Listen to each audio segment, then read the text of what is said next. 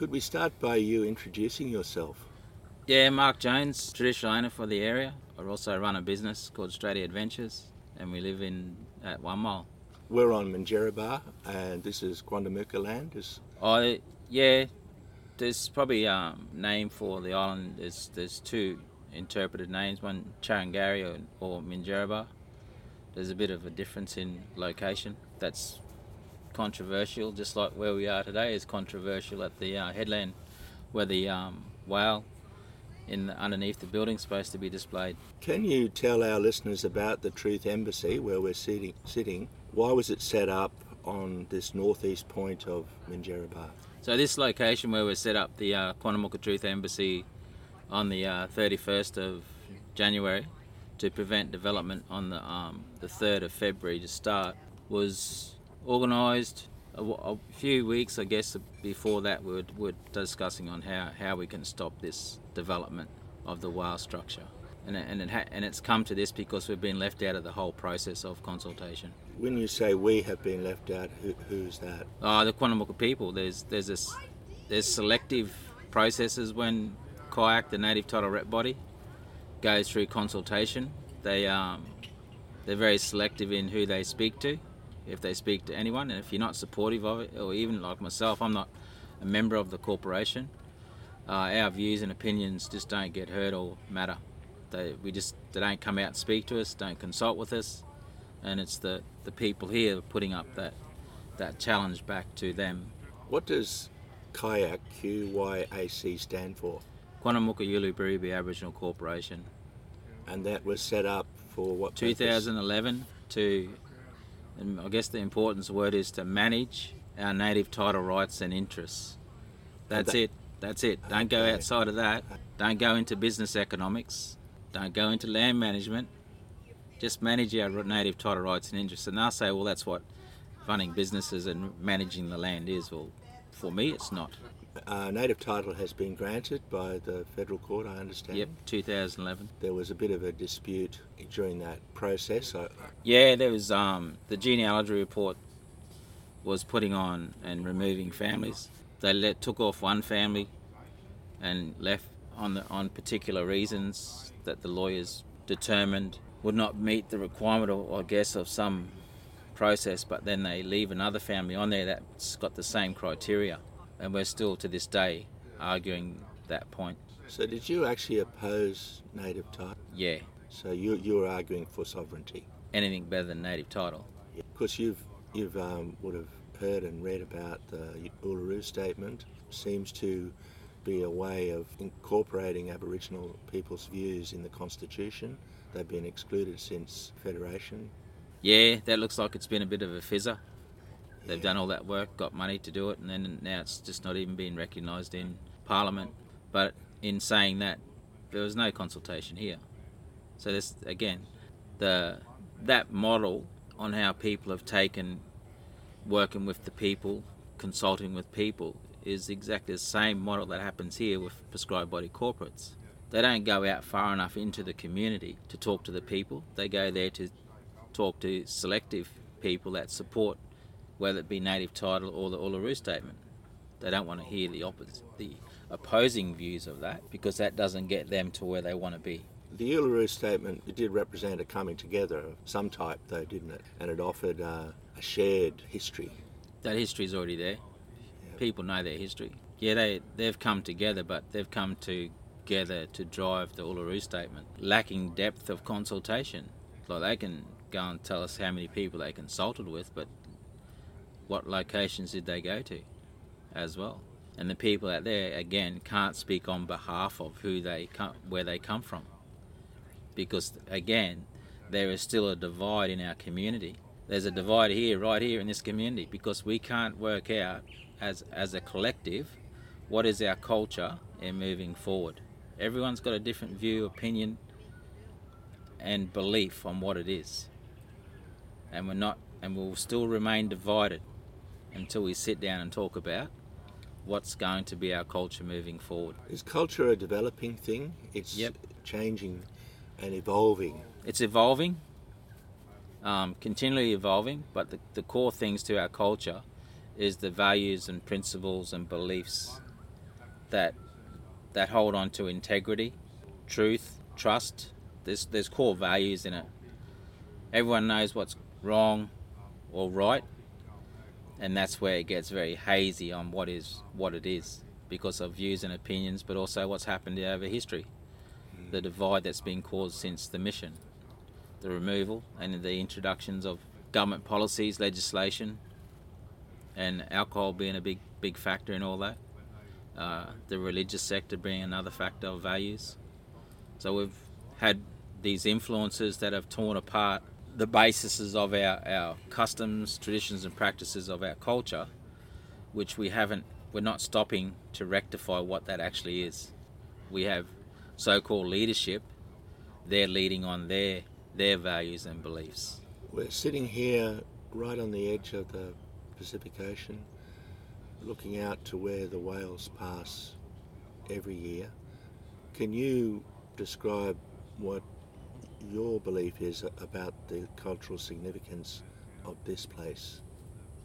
So this, what what I've, and I've I've only listened to other people. I've never had my parents or grandparents talk about it, but I've just from uh, my cousins' knowledge handed down to them on this area is about the sacred area of the men's business area, and listening to other people talk about it too, has nothing to do with a whale the whale is just a an animal that is a part of our, our ecosystem. Give it respect for what it is, like we do other animals, but it hold, for me it holds no sacred or totem belief or connectedness to our people. It's more the dolphin is more important than the, the whale. Dugong and turtle for food source.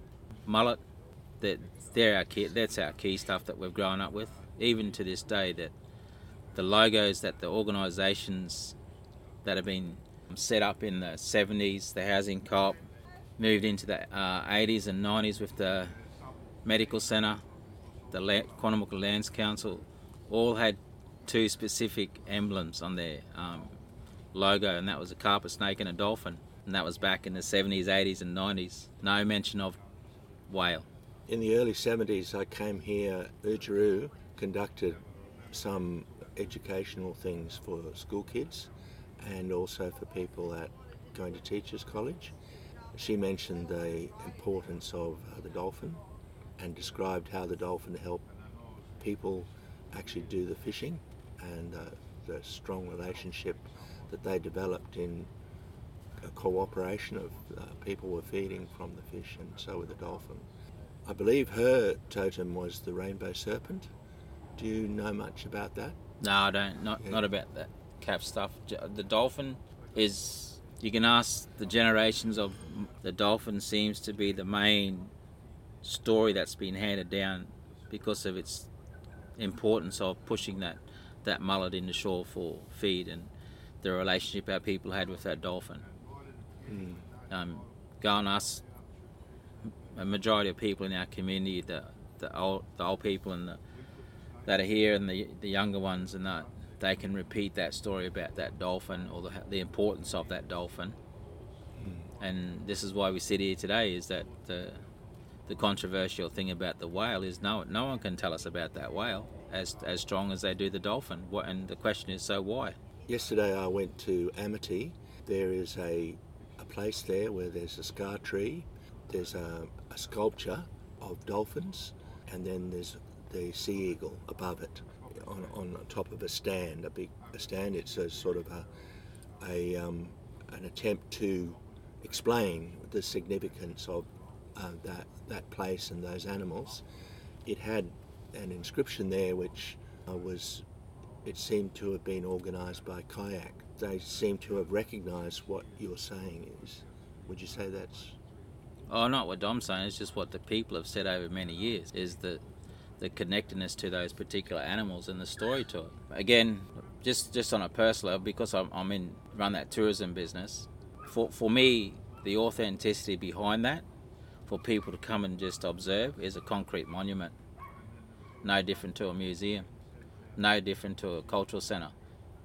Um, if people want to come and see them things, and they're they're more than welcome to look at them and try and understand. But to get the the authentic component of custom and culture is go on a, go on a tour with an Aboriginal person from the area because that's what people are after and that's what people are looking for being a part of being in, in the process of being with and doing something with Aboriginal people. I sort of don't agree with those types of structures because the real thing is what the people want to see. So is what you're saying is this place here is recognised as an iconic tourist destination. The proposal to put a whale, a structure on this headland, they seem to be attempting to put a tourist installation on something that's already an iconic tourist place.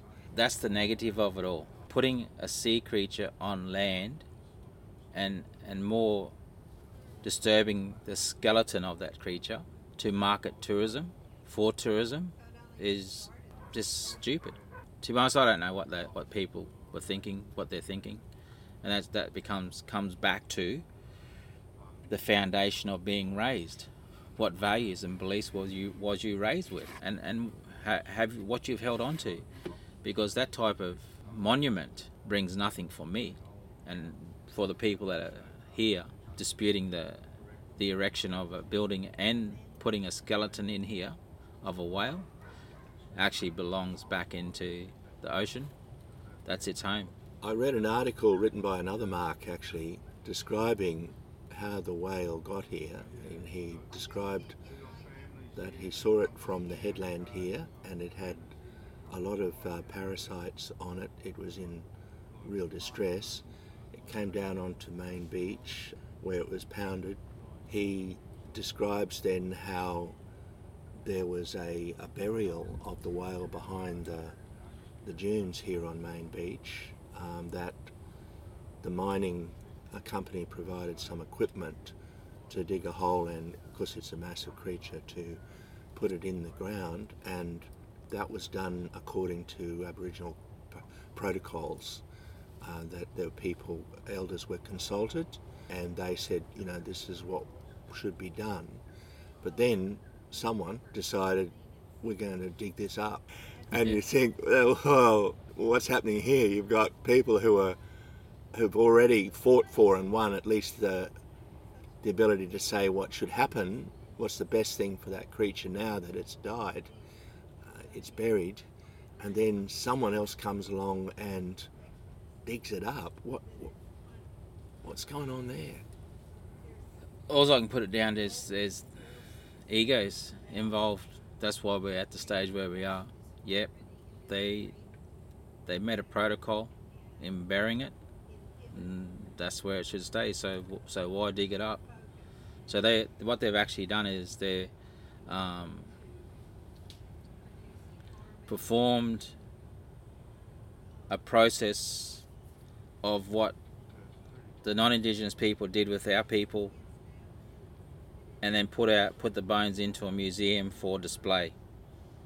They the people there now in those museums are now repatriating these bones, stones, and artifacts back to the right people. So why wasn't that left in the ground? Mm, These are the questions comes back to. So what were their values and beliefs? mm, Total failures, and it's all about their ego of making a mark in the community about something. Sadly enough, it's just the wrong mark that they've made in in, mar- in promoting and marketing a the a death of a a parti- of a uh, an animal that come from the water. Them them people, their QYAC and their representatives, stating that it was a positive omen, and like I just seen photos the other day of it and videos of it, and and it's horrendous the the sight of seeing that whale the way it was that they can talk about it in a, in a positive um, way